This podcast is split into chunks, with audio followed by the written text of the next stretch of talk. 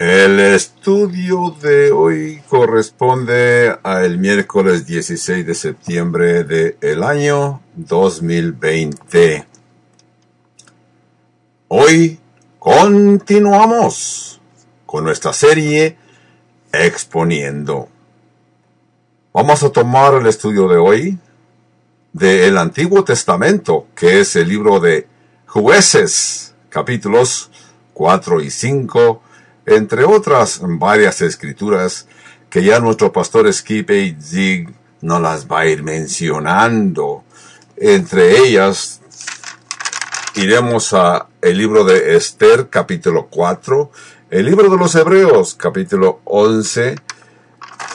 Así pues, nuestro pastor Skip A. Zig esta tarde se dirige a la congregación de aquí de la iglesia Calvario Albuquerque en Albuquerque, Nuevo México, diciendo, buenas tardes, abramos nuestras Biblias al libro de jueces capítulo 4. Como ya mencioné al principio de este libro de jueces, dije que este libro de jueces es uno de los libros más tristes de la Biblia, porque este libro es la historia de fracasos, es un libro que presenta la historia de una nación que por un tiempo fue una nación bajo la protección de Dios. Pero como se separaron, así que la fracturaron y quedó en fragmentos, en su mayoría quedaron derrotados varias veces. Con todo y esto, podemos eh, entender que este es uno de los libros con más esperanzas para nosotros, porque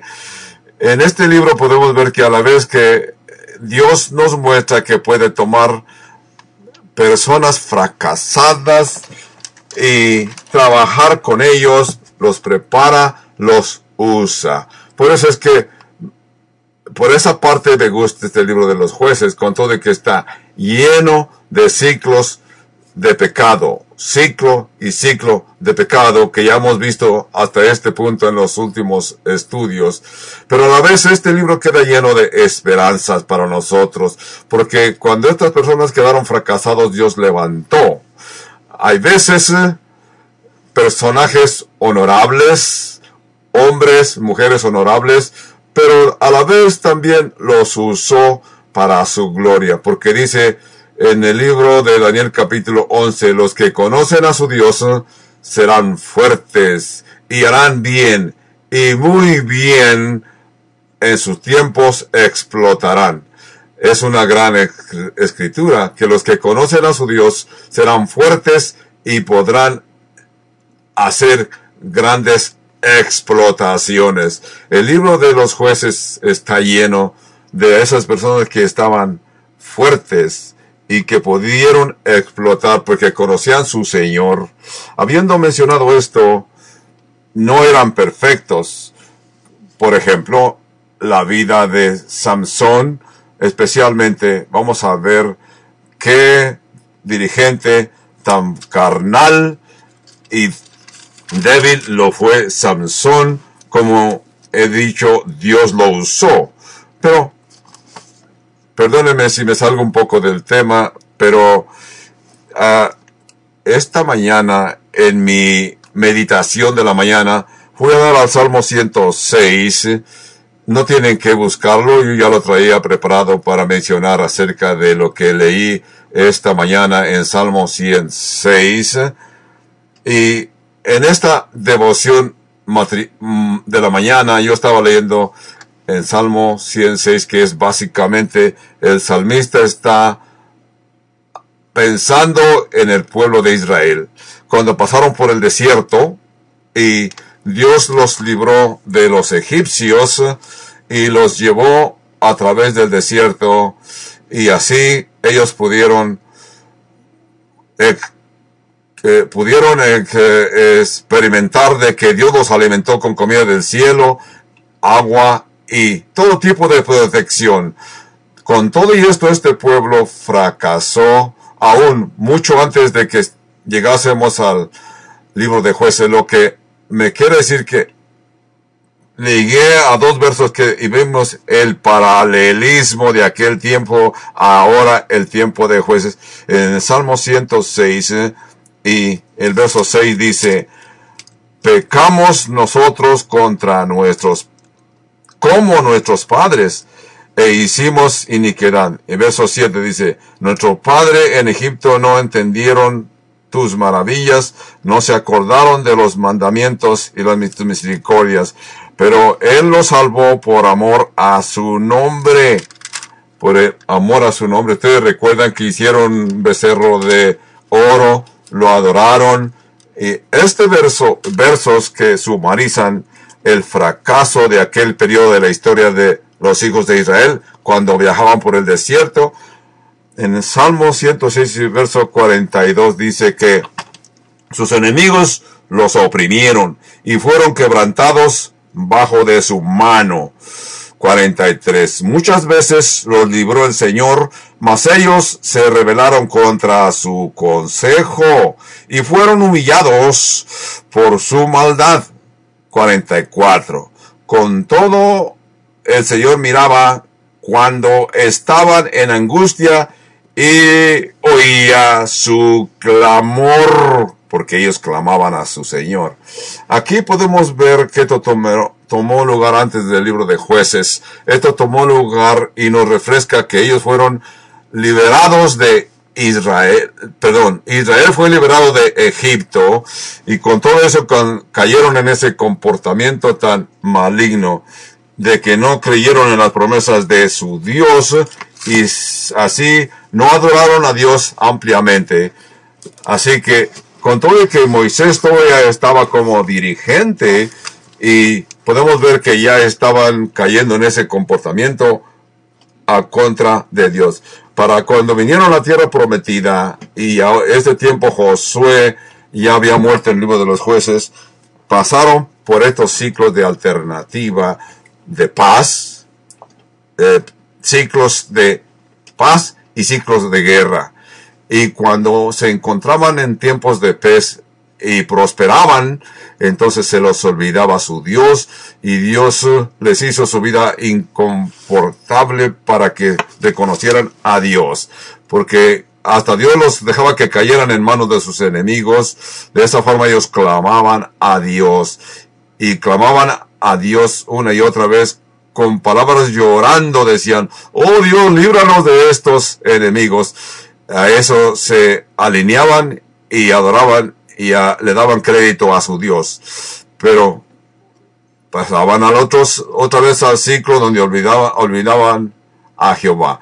Y así, en los estudios pasamos ya pasados, estuvimos leyendo en jueces capítulo 3 y 4. Hoy voy a mencionar jueces 3.30 que nos dice, así fue subyugado Moab aquel día bajo la mano de Israel y reposó la tierra 80 años. Ustedes recordarán que este fue el periodo más largo para el pueblo de Israel de que tuvieron paz, que Israel reposó y sus enemigos no los molestaban. Israel siempre ha, sido una nación precaria y quedan en posición precaria. Israel está en el Medio Oriente. Israel está rodeado por gentes y naciones que de veras no quieren reconocer a Israel su derecho a existir como nación legalmente. Están ahí los cananeos, jebuseos, jergueseos y también gentes de naciones modernas en esa parte del mundo que de veras su deseo es que Israel sea expulsado de esa región. Ayer tuve el hermoso privilegio de estar en la Casa Blanca en Washington, D.C., como testigo de que se firmó un acto de paz entre la nación de Israel y dos de sus vecinos árabes. a la vez, yo también, cuando yo estaba sentado ahí, recordé cuando hace como un año y medio que estuve en el palacio del príncipe coronado del rey de las región emeritas unidas, donde firmaron un, un acuerdo de paz con Israel. Aquel tiempo no expresaron sus pensamientos, solamente dijeron que querían hacer paz con Israel. Pero el día de ayer firmamos lo que se le llamó el acuerdo Abraham, ese hermoso título. Los hijos de Israel y los vecinos árabes han firmado un acuerdo de paz. Entonces yo cuando recibí esa invitación hace algunos días y compartí con mi esposa, mi esposa me dice, ¿vas a ir? Y le dije, no sé si estoy dispuesto a ir a Washington o no para este acto de paz. Ella me dice, estarás loco. Por casi 40 años has estado orando por la paz de Jerusalén y puedo ver que Dios ha contestado tu oración en parte y no vas a ir para este acto histórico en Washington DC. Yo pensé, bueno, ya que me animas, pues yo creo que voy a ir. Y fue un acto monumental histórico. Recuerdo que el año 1979, como el la primera nación árabe hizo paz con Israel, fue la nación de Egipto. En aquel día fue Anawar Sadat que firmó el acuerdo de paz con Monacan Begin y el presidente estadounidense llamado Jimmy Carter. Pero días después eh, el presidente Anwar Sadat fue asesinado porque firmó ese acuerdo de paz. La segunda nación que hizo la paz con Israel fue Jordán el año 1994. Entonces, podemos ver con toda claridad que los últimos 40 años, dos naciones bien reconocidas han hecho la paz con Israel en los últimos uh, ocho días, que es una semana, dos naciones más vecinos de Israel han firmado un acuerdo de paz con Israel. Esto es histórico y creemos que en el futuro más naciones van a firmar acuerdos de paz con Israel. Pero cuando yo menciono esto, alguien va a hacer la, o tener la pregunta escatológicamente de todo esto. Dicen, este no es el lugar para continuar hablando de esto, pero vamos a continuar en el libro de jueces. Eh, y entonces, el último estudio que tuvimos en este libro de jueces, pasamos un capítulo y cubrimos tres jueces, tres dirigentes o libertadores en Israel. En estos capítulos 4 y 5, que son los que siguen, vamos a encontrar solamente un juez. Y, y no es un profeta, sino que es una profetisa. Verdaderamente no era juez, sino era una jueza que Dios usó para juzgar. Era una dama jueza que llevaba el nombre de Débora.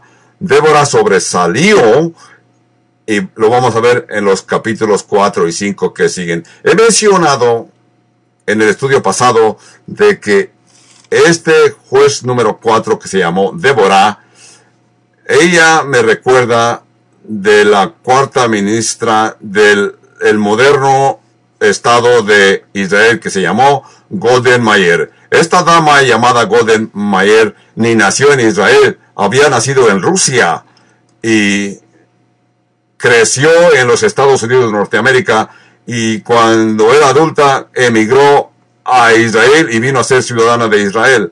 Así que fue esposa y madre. Ella siempre decía que nunca tuvo ambiciones políticas, pero los tiempos en que ella vivió le exigieron y le reclamaban la responsabilidad de que eh, ella tuvo que tomar el liderazgo y ella aceptó y vino a ser la primer ministra de Israel pero los tiempos se lo reclamaron, porque también nosotros eh, leemos en jueces 4.1 que dice, después de la muerte de Aod, que fue uno de los jueces, dice, después de la muerte de Aod, los hijos de Israel volvieron, volvieron a hacer lo malo ante los ojos de Jehová. 2. Y Jehová los vendió en mano de Javín, Javín, rey de Canaán, el cual reinó en Azor, y, el capitán de su ejército se llamaba Sisera, el cual habitaba en Jeroset Goim. Jeroset Goim. Entonces, ¿qué estamos viendo aquí? Jesús nos dice que somos la sal de la tierra. ¿Habrás pensado ese término de que Jesús dijo que de que tú y yo, siendo la sal de la tierra en la antigüedad, vas a ser usado para preservar tu nación, tu comunidad? Si tú estás viviendo una vida de acuerdo a la voluntad de Dios y usas palabras correctas y te comportas como cristiano, tu presencia va a extender y va a ayudar a detener la maldad. Entonces, cuando alguien diga algo que va a contra de la ley de Dios, tú vas a decir con toda confianza, eso es ofensivo para mí y para Dios. Eso es donde tú vas a ser la luz y verdad y serás la sal de la tierra. Entonces, así como el rey Saúl, estos reyes aparecieron, pero cuando desaparecieron, ellos reconocieron de que Dios comenzó a obrar en la nación de Israel. Así que este juez que aparece y la gente le reconocían sus acciones, como dice aquí en el verso 2, que Jehová los vendió en mano de Javín, el rey de Canaán, entonces vemos aquí que aquí aparece esta área titulada o llamada Aroset Egoim. Es una región al norte de Israel, una parte llamada Galilea. Entonces, es una, en ese tiempo era una aldea a, a la orilla del Monte Carmel, ya que su nombre quiere decir Jerosim Goim. Se cree que es eh, toda la parte norte de la tierra de Israel, Galilea y el norte, donde ese tiempo estaba controlado por este rey cananeo llamado Javín. Quizás es lo que quiere enseñarnos aquí de que esa área estaba controlada por Javín, rey de Canaán. Entonces, en el verso 3 dice, entonces los hijos de Israel, ya que estaban oprimidos, dice, entonces los hijos de Israel estaban uh, adoloridos, clamaron a Jehová diciendo, porque aquel tenía 900 carros errados y habían oprimido con crueldad a los hijos de Israel por 20 años. Así que gobernaba en aquel tiempo en Israel una mujer, Débora. Si ni siquiera tenemos, eh, yo creo que hemos leído reportes que escribió el historiador ah, Flavio Josefo. Dice que este rey Javín, que era un rey cananeo, tenía una infantería de 300 mil soldados. Imagínate reconocer una nación que tenga esa cantidad de soldados. Así que este hombre, Javín, tenía una caballeriza de diez mil caballos y también tenía tres mil carros errados a su disposición. aquí se menciona 900, pero de acuerdo a, los reportes de Flavio Josefo, tenían tres mil carros errados. Lo que esto quiere decir que este hombre literalmente dominaba toda aquella región. Nadie podía oponerse contra él, porque todo reconocía, y ya vimos en el estudio pasado, de que tener carros cerrados es como en nuestros días los ejércitos que tienen uh, tanques de guerra, es lo que significaban esos carros errados. Los hijos de Israel ni siquiera tenían armas, simplemente tenían asadones, palos y rosaderas, como lo podemos ver en diferentes partes de las escrituras. Pero los israelíes tenían el Espíritu Santo de Dios. Así que ninguna arma formada a contra ti fortalecerá o florecerá. Como lo vamos a ver en diferentes escrituras. Entonces, así que este rey Javín dominaba toda aquella región, todo aquel valle donde en su derredor estaban los hijos de Israel. Entonces, a mí me gusta reconocer que el rey David escribió diciendo, nuestras batallas pertenecen al Señor. Así que, ¿qué pueda suceder o qué podrá suceder con todo y que ellos son muchos, muchos ejércitos muy numerables, pero a nuestro lado tenemos eh, al Dios al cual podemos clamar y Dios desde el cielo, con todo que a veces nos encontramos en pecado, Dios no nos ha abandonado. Dios tiene una parte débil en su corazón para los hijos de Israel. Por eso es que cuando los hijos de Israel clamaban, Dios no decía, ustedes merecen ser castigados. No, al contrario, Dios, por ese clamor que oía del pueblo de Israel, Dios se movía y Dios actuaba para librarlos.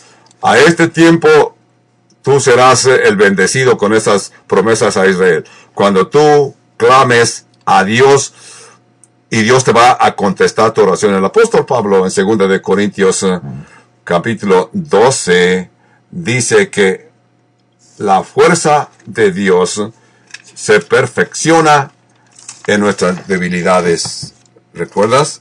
Habrás pensado en esa situación de que mientras que tú te sientas débil, en verdad estás más fuerte en la presencia de Dios porque el poder de Dios. Tú dirás, pero es doloroso, me duele, pero no va a ser tu fuerza la que con la que vas a ganar tus batallas.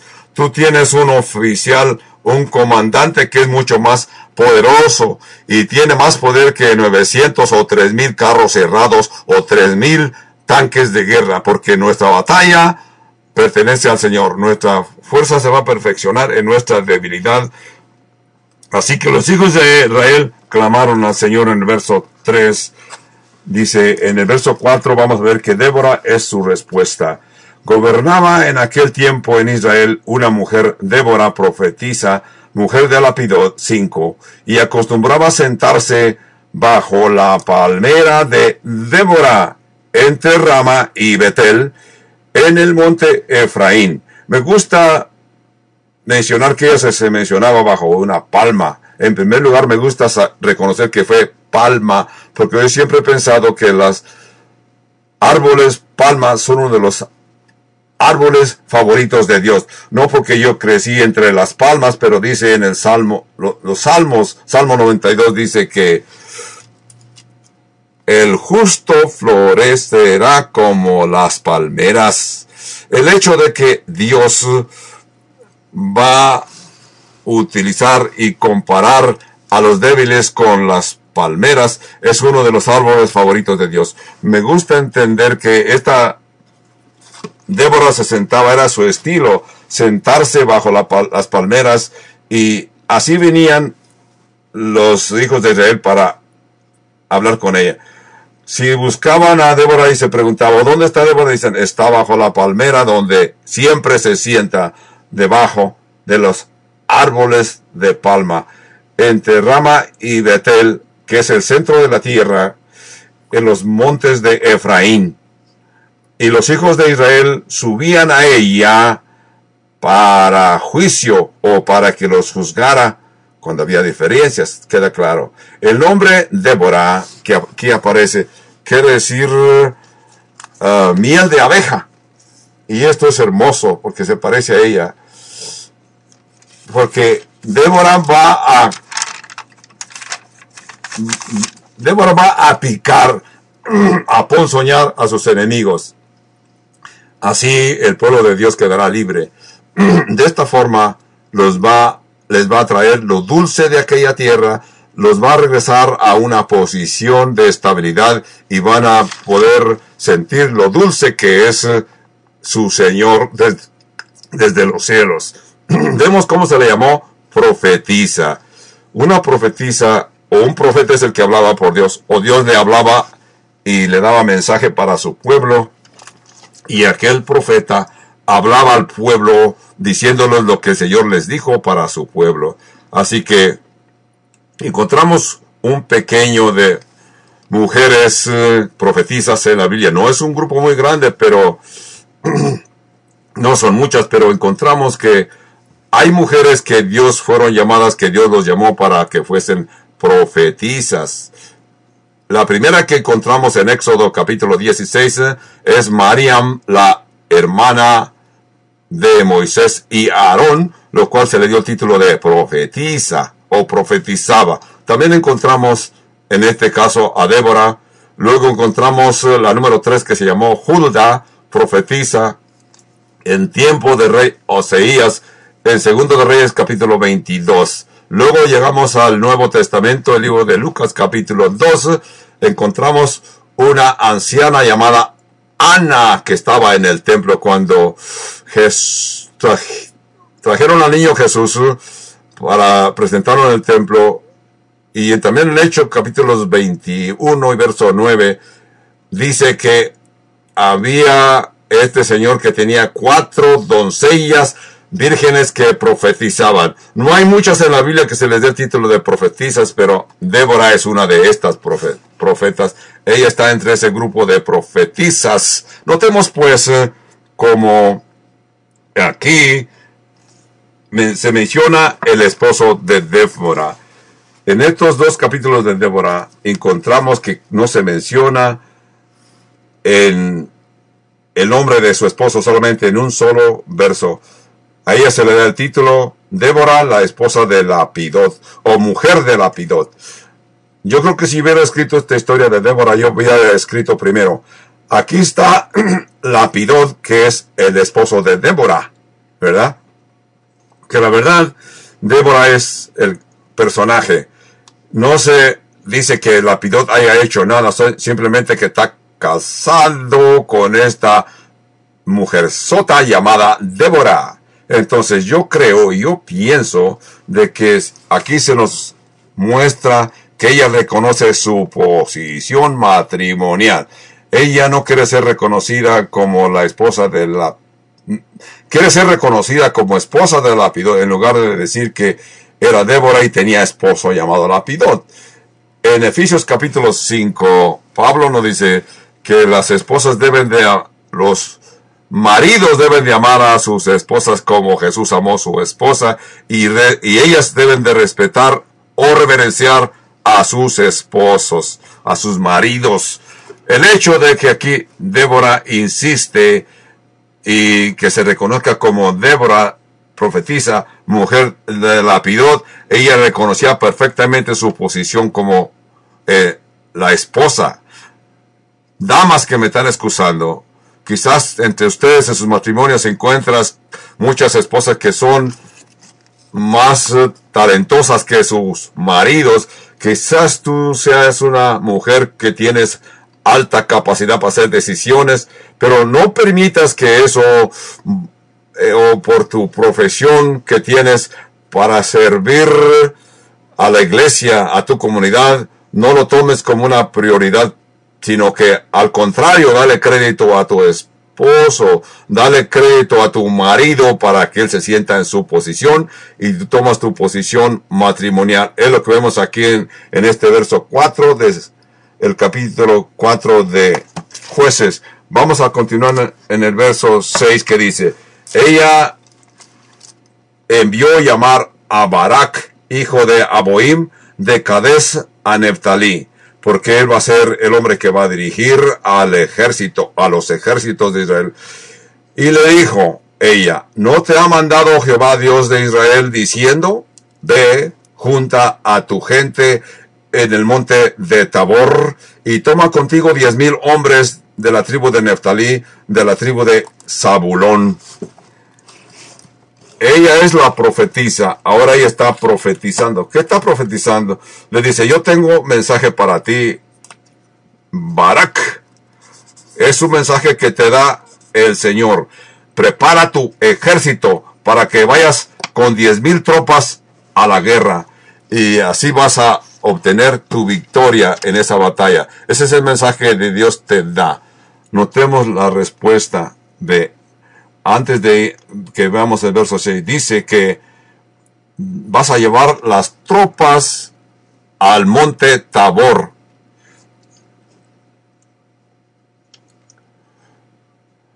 Ahora veremos cómo Dios le ordena a Barak en el verso 6 eh, que la profetisa le ordena, junta a tu gente y llévalos al monte Tabor.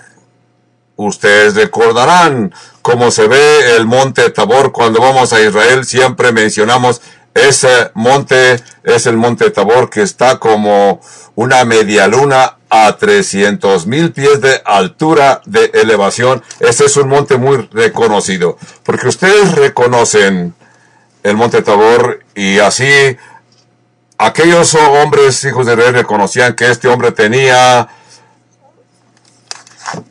carros errados, entonces por eso se subieron para pelear en el monte, pero que estos carros errados no pueden subir al cerro.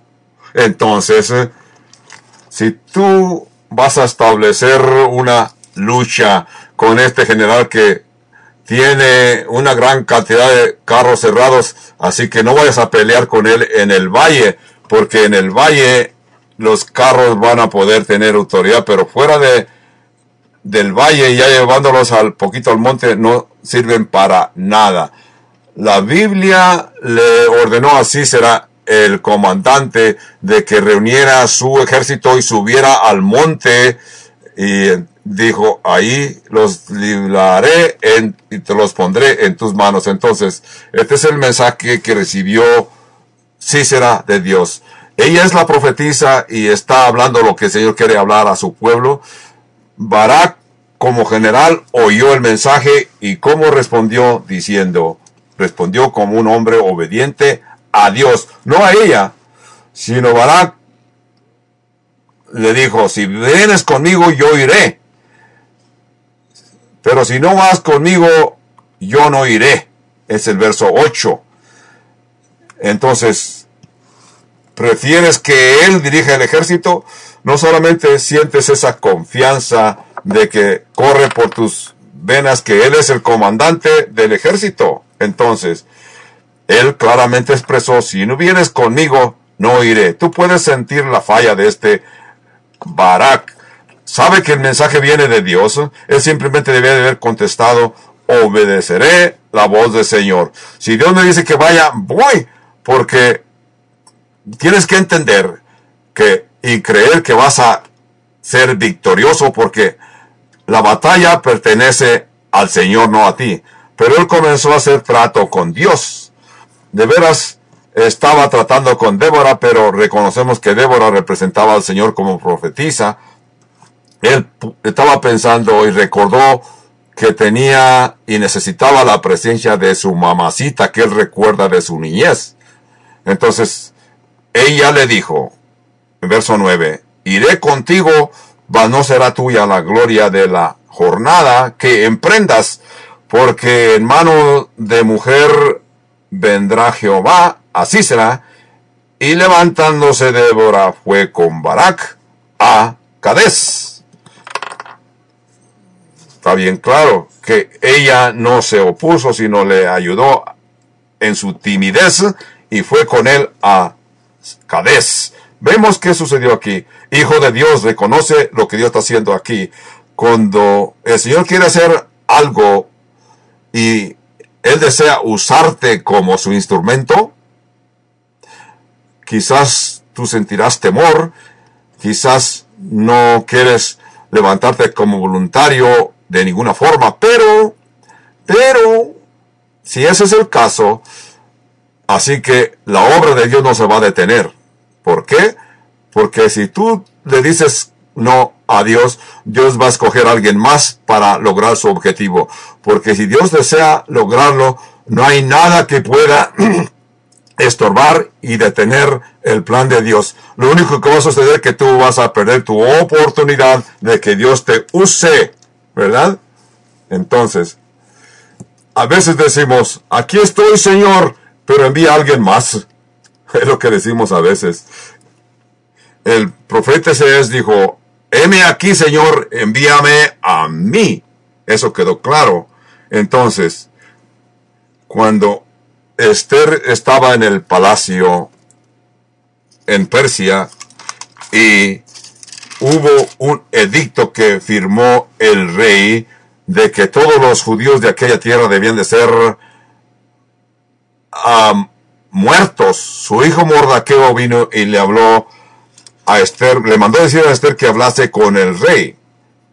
Y ella entendió que su tío Mordaqueo le dijo, Mordaqueo le dijo, Esther, reconoce que si tú no vas y hablas con el rey, no creas que tú vas a, por estar en el palacio, tú vas a ser librada como judía de que todos los judíos de esta tierra están determinados o se ha firmado el edicto que te debemos de morir. Mardoqueo le dijo, si tú no respondieses Esther y no pienses que escaparás de la casa del rey más que cualquier otro judío, porque si callas absolutamente a este tiempo, respiro y libación vendrá de alguna otra parte para que los judíos, mas tú y la casa de tu padre pereceréis.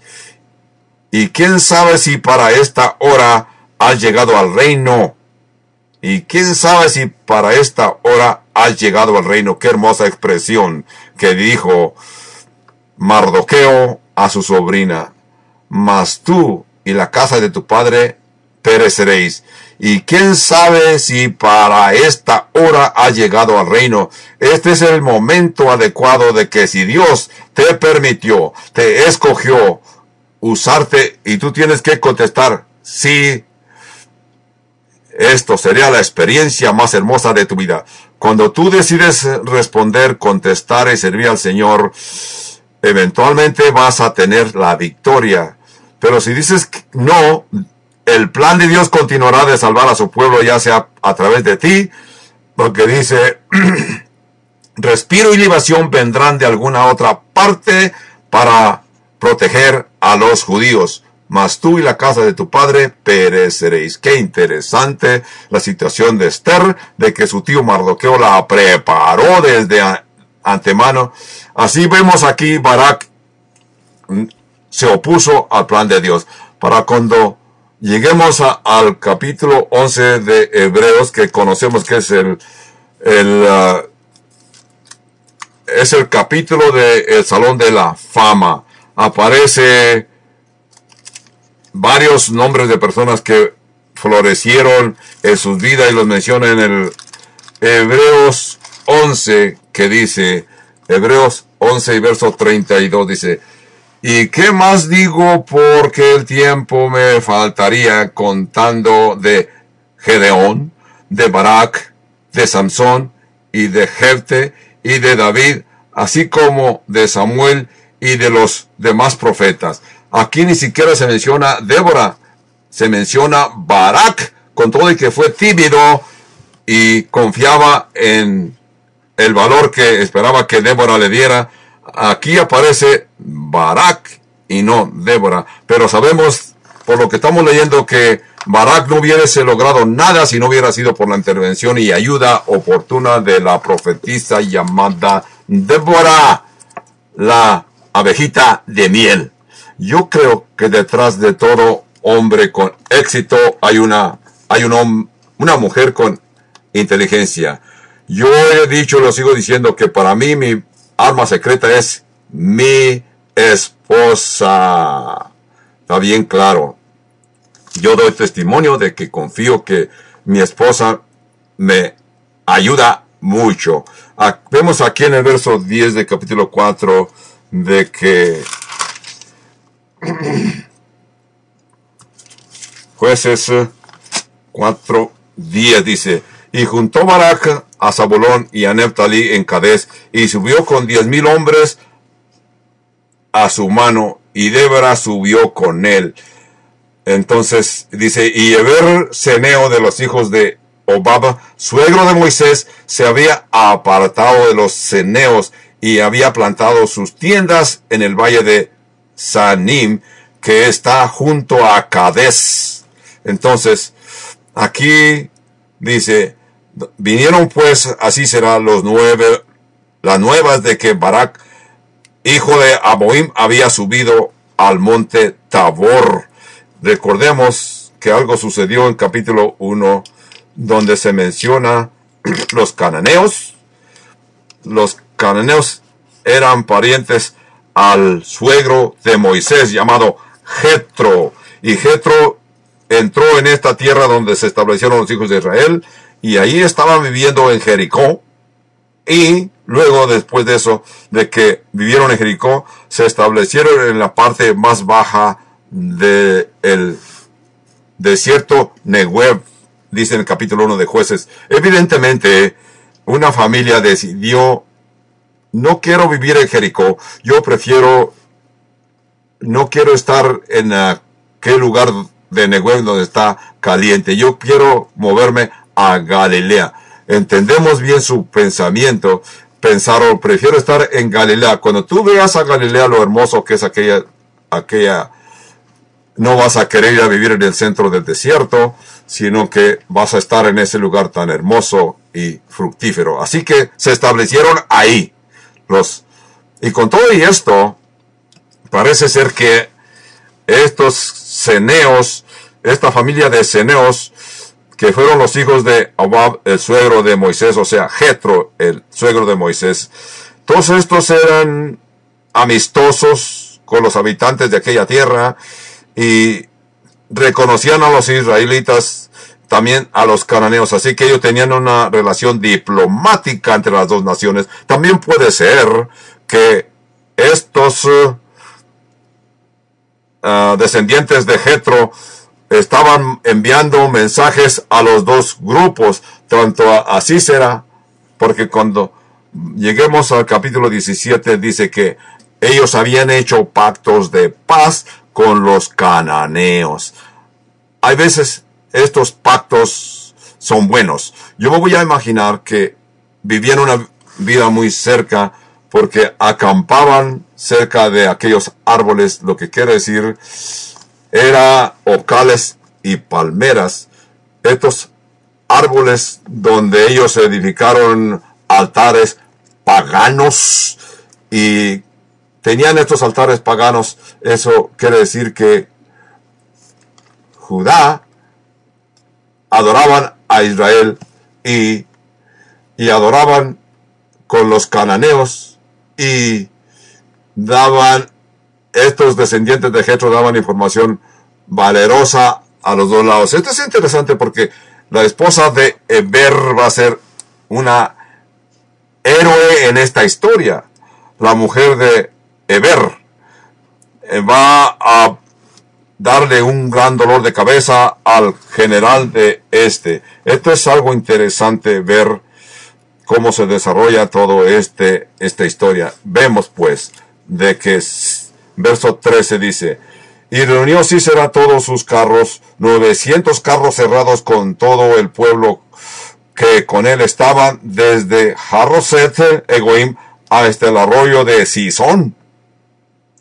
14. Entonces Débora dijo a Barak, levántate, porque este es el día en que Jehová te entregará, así será, en tus manos. No ha salido Jehová delante de ti.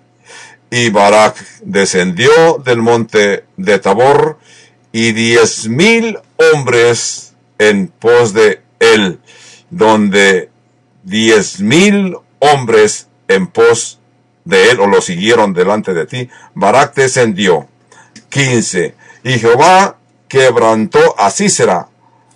Lo confundió, lo quiere decir el verso 15. Jehová quebrantó a Cícera y todos sus carros y todos sus ejércitos a filo de espada delante de Barak.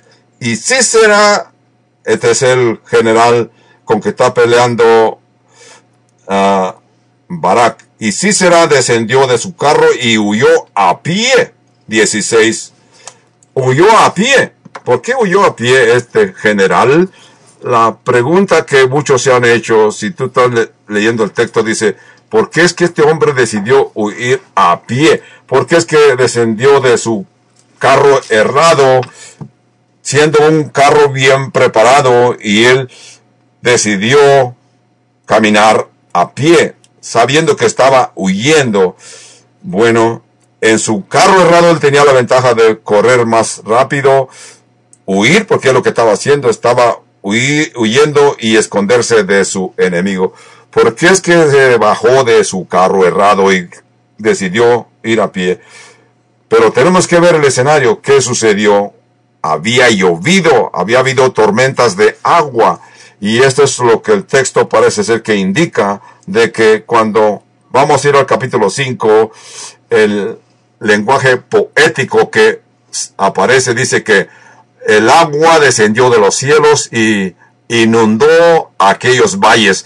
Por eso probablemente cuando llegaron a los valles cerca del el arroyo Quizón, el, el arroyo Sison, desde el Monte Carmelo, puedes ver en la distancia árboles, árboles que estaban en la frontera o a las orillas de aquel arroyo. No es ningún río, es simplemente un arroyito de agua que viaja por ahí, pero ese arroyo siempre está activo. En aquel valle, si tú estabas corriendo en carros cerrados, que es típicamente el valle es pura tierra, y si llueve bastante fuerte, aquel arroyito se va a hacer laguna.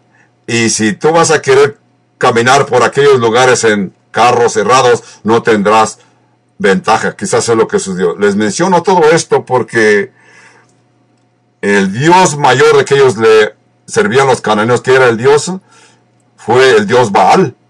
El Dios Baal, que ellos le llamaban el Dios de las tormentas o el Dios de las lluvias. En este caso su Dios les falló.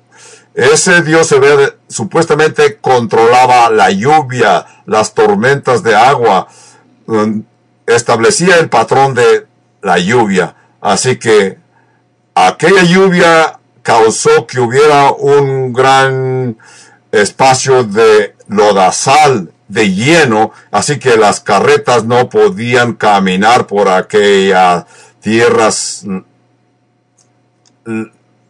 de cenagosas. Verso 16 nos dice de que Mas Barak siguió los carros y el ejército hasta Jerusalén y todo el ejército de Cícera huyó. Todo el ejército de Cícera cayó a filo de espadas hasta no quedar ni uno. Es lo que está diciendo aquí. Entonces, Cícera huyó a pie porque vio y sabía que ahí estaba la tienda de Jael. Verso 17 dice, y Cícera huyó a pie a la tienda de Jael, mujer de Eber, era la esposa de Eber el Ceneo, porque había paz entre Javín, rey de Azor, y la casa de Eber el Ceneo. Por eso él corrió, corrió y pensó guarnecerse en la tienda de su amigo que él conocía por años llamado Jael. Así que,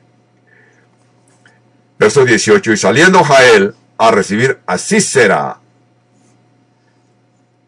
ya que estaba en la tienda, un comentarista escribe y sugiere que quizás este señor estaba eh, este señor había venido antes varias veces aquí para cambiarle las cerraduras a sus caballos y por eso conocía muy bien aquella región. Ahora vemos que la esposa de este señor uh, llamado Eber el Ceneo. En verso 18 dice, y saliendo Jael a recibir a Cícera, le dijo, ven, señor mío, ven a mí, no tengas temor, y él vino a ella a la tienda y ella lo cubrió con una manta. Lo escondió. Podemos ver que ella le dio a entender que lo quería proteger de los que venía, podrían venir detrás de él persiguiéndolo, ya que ella lo conocía que era el comandante. Quizás también lo invitó. Recordamos que es una costumbre del Medio Oriente. Cuando una persona entra en tu tienda, sientes la responsabilidad de protegerlo, cubrirlo, esconderlo. En aquellos días, aún en estos días todavía esas costumbres prevalecen de proteger al visitante una vez que le permites entrar. En el verso 19 dice, y le dijo te ruego que me des eh, de beber un poco de agua, pues tengo mucha sed. Así que era un día caliente, él tenía rato ya corriendo a pie, venía con mucha sed. Y cuando de veras vemos que una persona, y tú lo puedes entender, cuando tú tienes una, después de que has corrido, tienes mucha sed y necesitas tomar agua, nada más te va a ayudar sino un vaso de agua.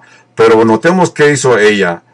Dice, ella abrió un orden de leche, leche, y le dio a beber y lo volvió a cubrir.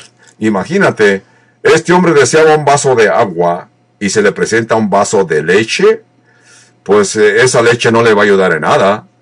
Pero ella le dio a beber leche y luego lo cubrió con una manta. La leche que ella le proporcionó debe de haber sido leche de cabra, lo que es una leche muy fuerte. En esos días no tenían refrigeradores, así que la leche estaba al tiempo, posiblemente hasta estaba fermentada aquella leche, y si esa era una leche fermentada parecía un yogurt de nuestros días. Entonces, él tomó aquella leche al tiempo, quizás no caliente, pero al tiempo. Podemos imaginar que tenía sed, posiblemente tomó de más. Es interesante de que la leche tiene efecto, ese efecto trifter se llama, este efecto regula el melatonian y el calentanán en el cerebro de la persona. Así que tú recuerdas cuando tenemos la cena de acción de gracias y comemos guajolote, el guajolote también tiene ese mismo, eh, ese misma, esa tifter que regula el melatonan y el el selatonan y el cerebro y te ayuda a descansar. Eso es lo que experimentamos cuando comemos al guajolote. Ella dice en el verso, dice, y ella abrió del orden, y el verso 20 dice, y, él le dijo, eh, estate a la puerta de la tienda y si alguien viene y pregunta, eh, diciendo, ¿hay aquí alguno? Responderás que no.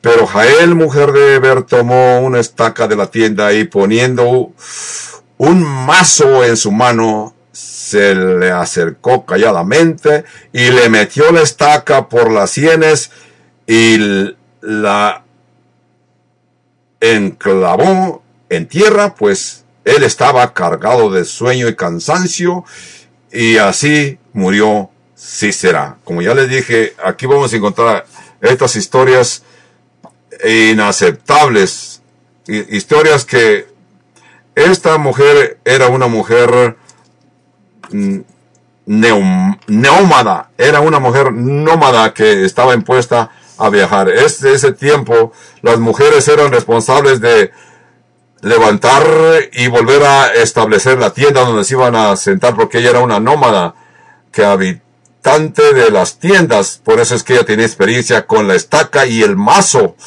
Así que en este caso, cuando las, estas tribus nómadas, esas mujeres trabajaban y ella tenía práctica en manejar la estaca y el mazo.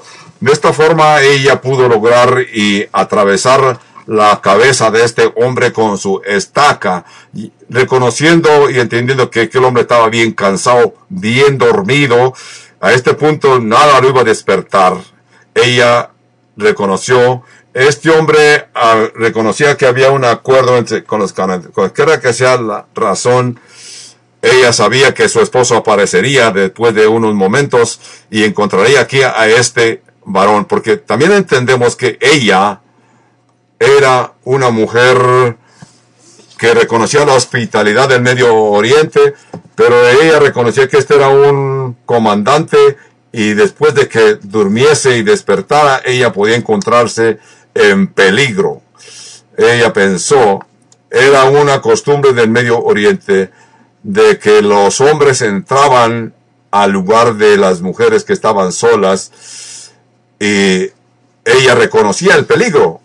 Entonces entendemos. Hay un pensamiento que yo quiero compartir con ustedes, que ustedes reconozcan en esta historia. Hay un pensamiento en algunos comentaristas que han escrito en sus libros donde comentan acerca de la historia. Quizás este caso no fue como lo vemos aquí, porque, o como lo pensamos, los conquistadores, aquellos conquistadores casi todos tenían la costumbre de abusar sexualmente de las mujeres de donde conquistaban a los a esas regiones. Después de haber conquistado, esos comandantes se metían en las tiendas y buscaban a las mujeres y las uh, abusaban sexualmente. Eso era común. Obviamente ella reconoce como la costumbre del Medio Oriente. En esos días, y ningún hombre ni en estos días puedes entrar en la casa de una pareja si no estás su marido en casa, a menos que tenga las malas intenciones. Se piensa pues de que este Yael que entró a la tienda, ella reconocía que este hombre después que descansara y despertara la podía molestar. Así que ella, protegiéndose, usó la estaca y el mazo y así ella quedó segura. Porque yo he leído muchos libros acerca, que comentan acerca de el hecho de que ella fue y no dijo la verdad honestamente a este hombre de lo que ella pensaba acerca de él, sino que ella actuó con ligerez, ¿verdad? Ella actuó con una malicia, ella tenía un plan que pensaba que iba a ejecutar y lo ejecutó y así lo asesinó. Es interesante cómo gentes hablan, discuten de que las intenciones de este hombre podían haber sido malas intenciones contra aquella mujer. Y por eso es que ella actuó de esa manera y lo asesinó sin ninguna piedad. Es, es lo que vemos. Así él murió. Es en el verso 21. Pues él estaba cargado de sueño y cansado y así murió Cícera. En el verso 22. Y siguiendo Barak a Cícera, Jael salió a recibirlo y le dijo, ven y te mostraré el varón que tú buscas. Y él entró donde ella estaba y aquí Cícera yacía muerto con la estaca metida en la cabeza en las sienes. 23. Así abatió Dios aquel día a Javín, rey de Canaán, delante de los hijos de Israel, y la mano de los hijos de Israel fue endureciéndose más y más contra Javín, rey de Canaán, hasta que lo destruyó. Eso es. Yo quiero mencionar y llamarnos la atención aquí porque Regresemos al verso 9, cuando Débora habló a Barak y le dijo, Iré contigo, mas no será tuya la gloria de la jornada que emprendes, porque en mano de mujer vendrá Jehová a Cícera. Y levantándose Débora fue con Barak a Cades. Débora no se refería al acto que estaba esperando. Recordemos que ella era profetisa y Dios la usó. Ella no pensaba que hablaba de sí mismo. Débora estaba bien segura de que estaba profetizando, aunque no sabía acerca de quién, de que Cícera moriría a manos de una mujer, como sucedió en el verso 21. Así que Débora estaba siendo usada por Dios y profetizó acerca de este comandante, lo que le iba a hacer esta mujer cuando él entró en la tienda. Algo más que tenemos que entender aquí, que en esos tiempos, cuando un hombre del ejército moría y lo mataba a una mujer, era un horrible descrédito. Era un feo descrédito. Si un hombre era un hombre preparado para el ejército y una mujer lo mataba, era un descrédito. Por eso preferían que alguien más los matara.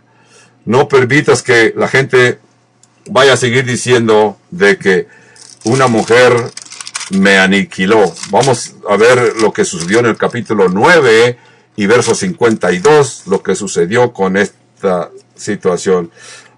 Aquí parece Abimelech.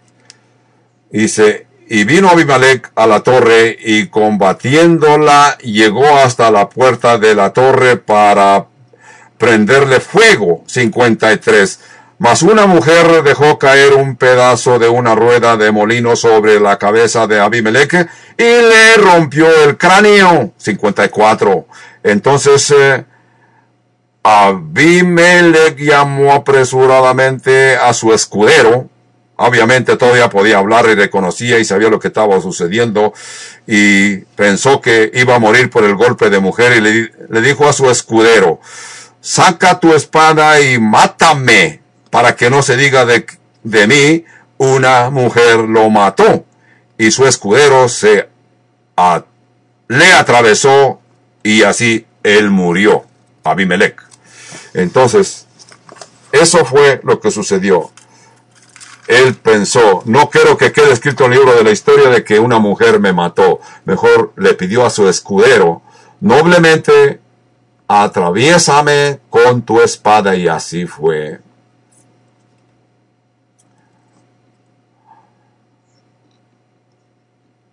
Ahora veremos el capítulo 5 que está escrito en forma poética por Débora y quizás también por Barak. Vemos en Jueces capítulo 4 verso 24 que dice, y la mano de los hijos de Israel fue endureciéndose más y más contra Javín, rey de Canaán, hasta que lo destruyeron. En el capítulo 5 vamos a encontrar que son cánticos de Débora y Barak que están entonando y adorando, alabando a Dios. Este verso sin, capítulo 5 se reconoce por los eh, comentaristas bíblicos uno de los uh, poemas de guerra más hermosos y emotivos de toda la historia antigua. Cuando les digo poemas de guerra, recordarán en Números capítulo 21, donde se hace la referencia al libro de los cantos e himnos de Jehová. Verso 21 dice, se encuentra en el libro de las guerras del Señor. ¿Qué es lo que se encuentra en ese libro de las guerras del Señor? Evidentemente, había un escrito de un diario de las guerras de, eh, que habían tenido que combatir y esos cánticos hermosos que algunos cantaron, así también aquí Débora va a cantar en el capítulo 5 del libro de jueces como sucedió en el libro de los números capítulo 21. Tenemos algunos ejemplos de himnos de la guerra de los egiptos, de los asirios, que ellos por el año 1500 antes de Cristo y el año 1300 antes de Cristo, donde ellos eh, escribieron estos himnos muy hermosos, estos himnos a tipo de poemas. Reconocemos que Jueces 5.1 dice, aquel día cantó Débora con Barak, hijo de Abinoim, diciendo, creemos y se cree que en aquellos días que aquellos hombres cantaban porque confiaban en el Señor. Cuando aquellos dirigentes de veras lograban sus victorias, en lugar de simplemente hablar acerca de lo que habían hecho y de las victorias, simplemente clamaban, el Señor se ha alabado, alabad al Señor. Y aquí daban guerras por haberse puesto al frente los caudillos de Israel, por haberse ofrecido voluntariamente el pueblo, load a Jehová, oíd reyes, escuchad, oh príncipes, yo cantaré a Jehová, cantaré salmos a Jehová, Dios de Israel. Después que tuvieron su, así tú también, en estos días, aprende a presentarte a la presencia de Dios para darle gracias porque ha contestado tus oraciones, dale las gracias cantando. No permitas que la tentación te detenga, sino que alaba a Dios. Presenta y compón tus propios himnos y cántaselos al Señor con tu corazón agradecido. Ya después que pasaste por la batalla y has obtenido la victoria en la batalla, yo creo que debes de agradecer a Dios. Josué lo hizo antes de la batalla, cuando vio un comandante, un ángel del Señor, se inquiló en tierra y lo adoró en, Josué capítulo 5. Esto es hermoso que hizo acá en los Estados Unidos de Norteamérica, cuando nosotros oramos por nuestra comida. ¿Cuándo oras por tu comida? Antes de probar la comida. Le das gracias a Dios y le pides que te la bendiga y demás y todo eso. Esa es la costumbre acá en los cristianos de la parte occidental de el planeta. Es lo que hacemos nosotros, damos gracias antes de comer, pero los judíos no. Los judíos lo hacen al revés.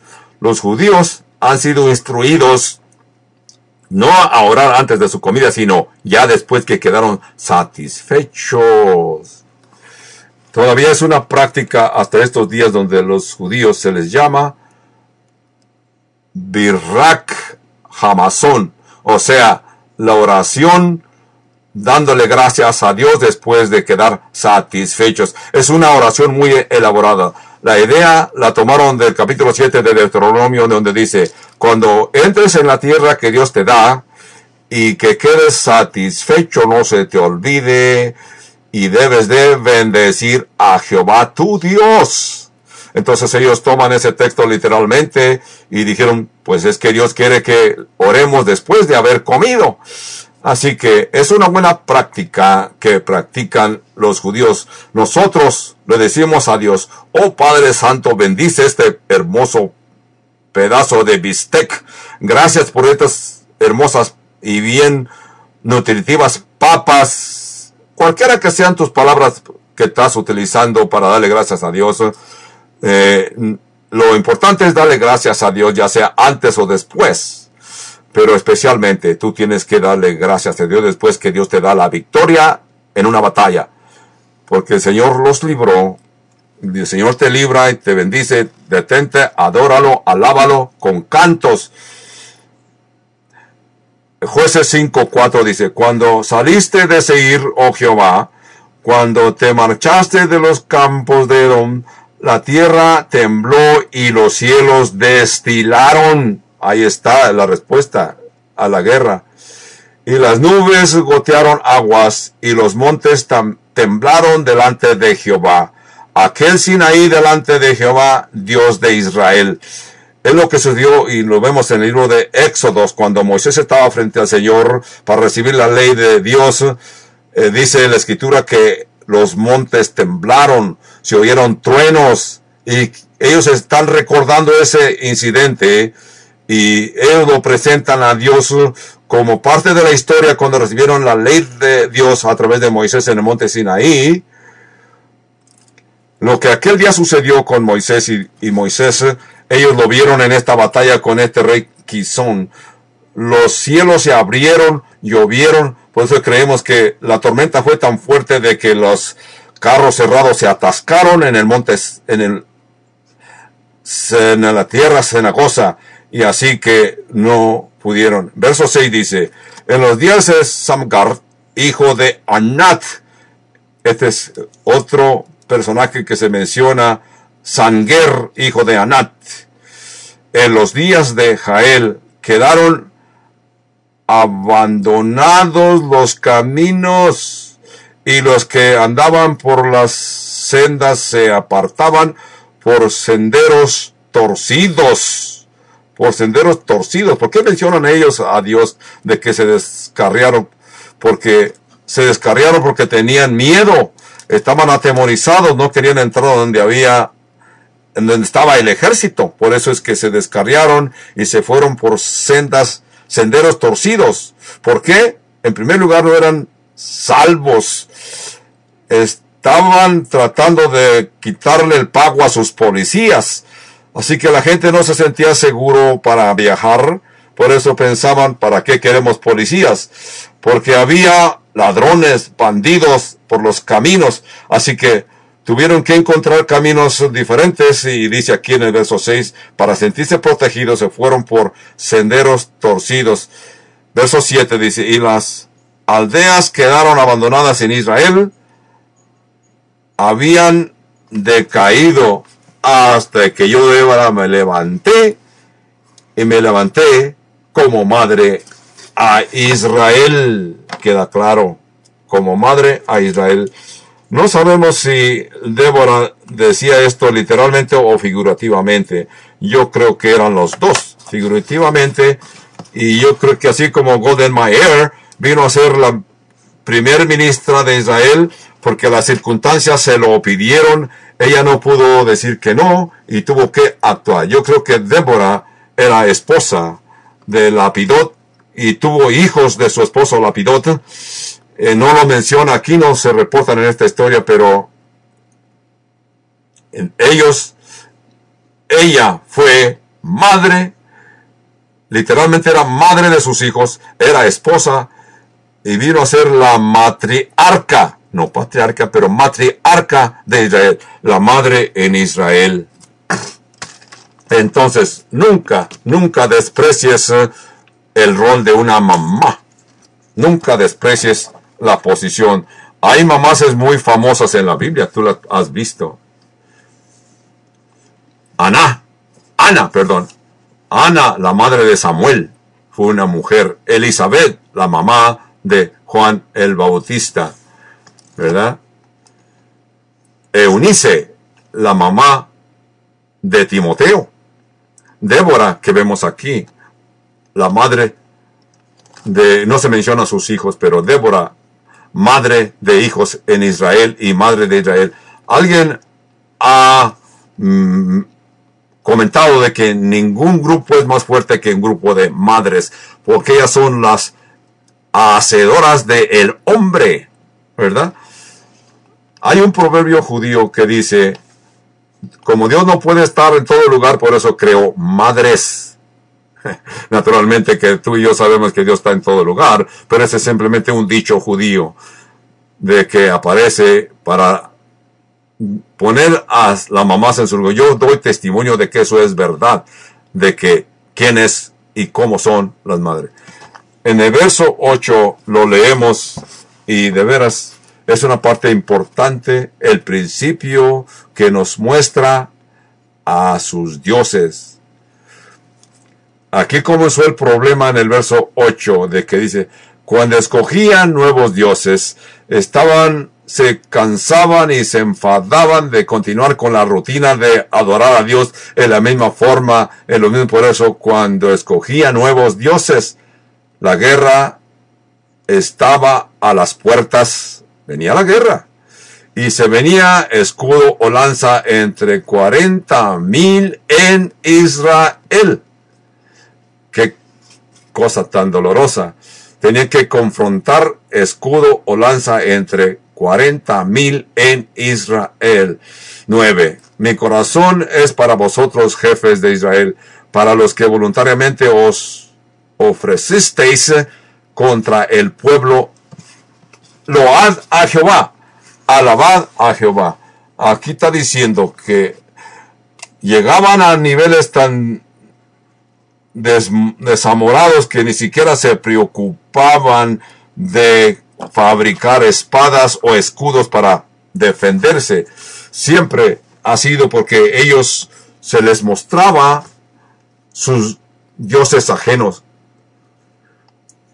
Una vez que tú comienzas a compararte con Dios, comienzas a criticar a Dios, ten cuidado, algunos de ustedes que me están escuchando han sido culpables de culpar a Dios o reclamarle a Dios. En Apocalipsis el Señor dice, tengo algo a contra de ti, que has dejado a tu primer amor. Ten cuidado. Cuando tú olvidas quién es Dios y olvidas qué es lo que Dios ha, ha hecho contigo, caes en un estado de depresión. Te sientes adolorido te sientes frustrado porque has escogido dioses falsos. Ya no alabas a tu Dios como lo adoraste al principio cuando el Señor te rescató de tu vida pecaminosa. Quizás eh, tú que me estás escuchando has experimentado esa situación. Aquí Débora continúa diciendo en, en este, el verso que sigue, continuar a alabar a Dios. Lejos de ruido de los arqueros en los abrevaderos, ahí repetirás los triunfos de Jehová, los triunfos de sus aldeas en Israel. Entonces marchará hacia las puertas el pueblo de Jehová. Entonces, lo que vas a leer enseguida de esto aquí es que ella continúa hablando de los que, los que son fieles en la tierra y los que son infieles en la tierra que Dios les... Son participantes de la guerra. Decían, sí, algunos decían, vamos a la guerra, pero fue un buen ejemplo como el ejemplo de Barak, que impresionó a muchos que fueron, pero para otros, si ni siquiera movían un dedo, simplemente observaban cómo los demás salían a la guerra, se movían y hacían algo. Por eso es que aquí dice, despierta, despierta, Débora, despierta, despierta. Entonces, entona cántico, levántate Barak, lleva tus cautivos, hijo de Abinom.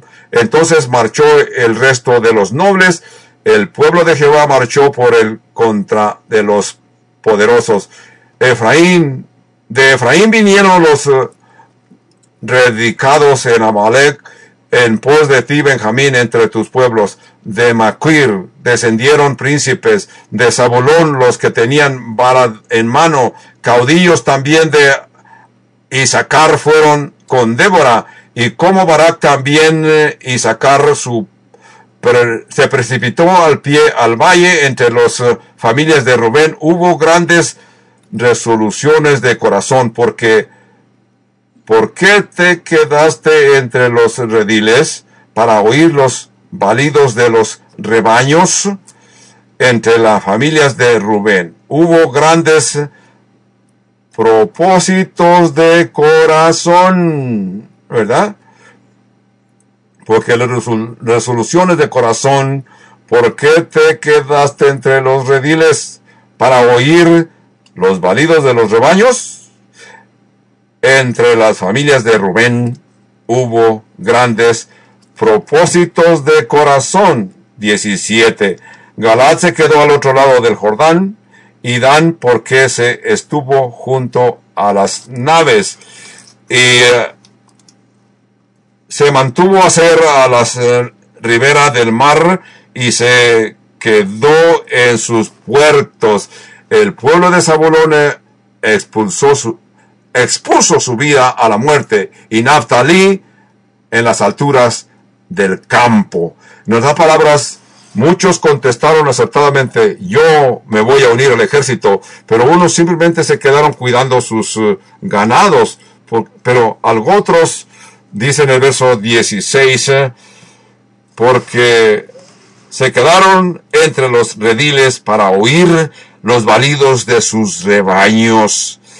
Vamos mejor a hacer una reunión de comités. A mí no me gustan los comités. Quiero que entiendan. Típicamente cuando se reúnen comités, hablan de planes y hacen planes, pero no hacen nada.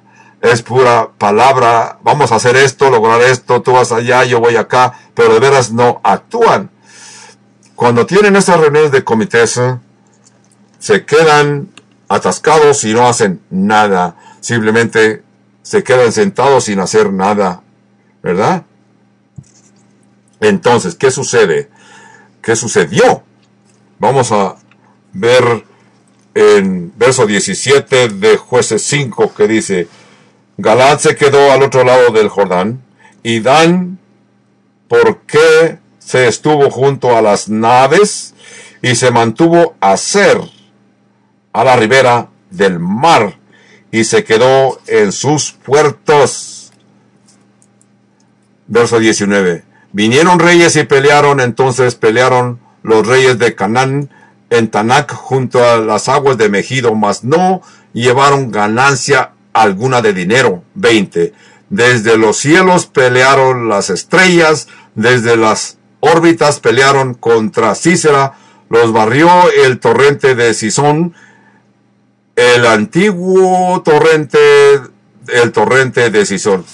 Vemos, y quiero que entiendan que ese arroyo del torrente es un simple arroyito que lleva agua todo el año, pero con la lluvia ese arroyito se enfureció como un feroz río y causó problemas a los enemigos. Continuó diciendo entonces, marcha, oh alma mía, con poder. Entonces resonaron los cascos de los caballos por el golpear, por el golpear de sus valientes. Maldecida Ameros, hijo de... Dijo el ángel de Jehová, maldecir severamente a tus moradores porque no vinieron a socorro de Jehová. Al socorro de Jehová contra los fuertes, bendita sea entre las mujeres Jael, mujer de Eber Seneo. Ese era un lago llamado el lago Jula. El lago Jula era este lugar donde había muchos moscos hasta el año 1948 cuando se le ayudó a ese lago y lo han cuidado y los mosquitos desaparecieron. Entonces, él pidió agua. Eh, bendito sea entre las mujeres Jael, mujer de Eber Seneo. Sobre las mujeres, bendita sea la tienda. Y el verso 25 dice, Él le pidió agua y ella le dio leche. En tazón de nobles le presentó crema. 26. Tendió su mano a la estaca y su diestra al mazo de, de, trabajadores y golpeó a Cícera, le hirió en su cabeza. Aquellos eh, que dice, bendita entre las mujeres es Jael, mujer de Eberseneo, sobre las mujeres, bendita sea en la tienda. Él le pidió agua, ella le dio leche. En tazón de nobles le presentó crema. Tendió su mano a la estaca y su diestra al mazo de trabajadores y golpeó a Cícera e hirió y penetró su cabeza. Son palabras de un himno, entiéndanme.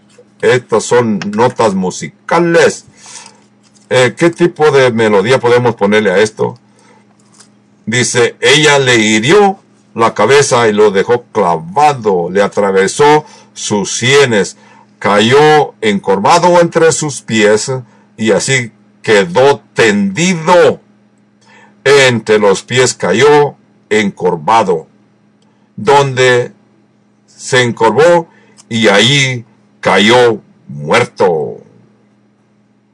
Cuando él se sentía seguro, protegido en aquella tienda, repentinamente no supo ni dónde ni cómo, le vino el golpe mortal y expiró con la cabeza traspasada por una estaca, por una mujer. Entonces, entendamos que esto me recuerda, ustedes lo van a recordar también, el día del Señor, dice Pablo, 1 Tesalonicenses 5, dice, porque vosotros sabéis perfectamente de que el día del Señor vendrá, así como ladrón por la noche, que cuando se diga paz y seguridad, entonces vendrá sobre ellos destrucción repentina. Así le sucedió en aquella tienda. Si una persona no tiene, no está en paz con Dios, ponte en paz con Dios porque esa estaca está cerca de tu cabeza y te puede hacer desaparecer repentinamente. El apóstol Pablo está diciendo que será como dolores de parto a la mujer. Las mujeres que han dado a luz saben lo que es dolores de parto. Nosotros los hombres no podemos dar testimonio porque nunca lo hemos experimentado. Pero dice aquí en verso 28 de jueces capítulo 5. La madre de Cícera se asomó a la ventana y por entre los celosías eh, a voces dice, ¿por qué tarda su carro en venir? ¿Por qué las ruedas de sus carros se detenían? Las más avisadas de sus damas le respondieron, aún ella le respondía a sí mismo, no han hallado botín y están repartiendo a cada uno una doncella o dos. Las vestiduras de colores serán para será las vestiduras bordadas de colores, la ropa de color bordada de ambos, todos para los jefes de los que tomaron botín. Así perezca todo el enemigo, oh Jehová. Mas los que te aman sean como el sol cuando sale en su fuerza y la tierra reposó 40 años. Concluye el capítulo 5. Mira, mi oración para ti es que tú seas como el sol. Jesús nos dijo en el Evangelio de que nosotros somos la luz del mundo después que creemos en Cristo Jesús. Así que no escondas tu luz, sino permite que tu luz brille para que todos la puedan ver y glorifiquen a vuestro Padre que está en los cielos, palabras del Señor. Así que tú debes de brillar, brillar y brillar para siempre. Así como dice el verso 31, y la tierra reposó 40 años. Entonces, encontramos tres tipos de gentes en nuestros días hay gentes que se ponen a trabajar y causan que las cosas sucedan. Pero hay otro grupo de gente que simplemente observan a los trabajadores y hay un grupo número tres que ni siquiera se dan cuenta de lo que está pasando, qué está sucediendo. Eso es. Entre el pueblo de Dios, en la iglesia, encontramos unas cuantas personas que se ponen a trabajar y hacen que las cosas sucedan, pero hay muchísima gente que simplemente están observando qué es lo que está sucediendo, pasando. Pero Dios está guardando un récord, así como Débora lo declara en su poema del capítulo 5, y también el Nuevo Testamento nos dice que todos compareceremos ante el tribunal de Cristo para recibir eh, la recompensa según lo que hayamos hecho en nuestra vida, ya sea haya sido malo o bueno. La escritura está bien clara que todos compareceremos ante el tribunal de Cristo. Esa es una de las razones que la iglesia es esencial en estos días. ¿Por qué no nomás puedes quedarte en tu casa observando, oyendo en la televisión, oyendo en tu radio el servicio? Sino que iglesia requiere envolvimiento. Iglesia requiere que podamos servirnos los unos a los otros. No simplemente podemos observar, sino que tenemos que envolvernos en servir en la iglesia de Cristo Jesús. Reconozcamos. Es esencial que nos reunamos. No seremos saludables y vivir una vida saludable hasta que nos reunamos los hermanos con los hermanos. Llegar a un sistema normal. Poder buscar formas como servirnos los unos a los otros. No solamente venir a ser consumidores mental, mentalmente, consumir lo que otros están poniendo a nuestro alcance, a nuestra disposición, sino que tú te sientes alimentado de esta manera. Qué bien que te sientes alimentado, ahora tienes que servir. ¿Qué estás haciendo? ¿Cómo te estás envolviendo en la batalla para servir a la iglesia? Envuélmete, envuélmete en el plan de Dios para que Dios te use y así pueden ser útiles en el propósito de Dios. Padre Santo, gracias porque la batalla pertenece al Señor. La batalla no depende de nosotros, sino que nosotros somos parte. Nosotros nos envolvemos y queremos decirte, Señor, aquí estoy, envíame a mí. No envía a alguien más, sino envíame a mí. Úsame, Padre Santo, úsanos en forma plural. Durante este tiempo, Señor, muéstranos que estamos confrontando ordenanzas, mandatos de nuestro gobierno, hacer o no hacer. Nos están diciendo qué hacer, pero nosotros tenemos que envolvernos, envolvernos en tu plan de redención y trabajar para que otros también te reconozcan y por tu gracia cambiar y por la intervención de tu Espíritu Santo para tu gloria. Todo esto te lo decimos y lo presentamos, Padre Santo, en el nombre de nuestro Señor Jesucristo. Amén. Amén y amén. Sí, hermano.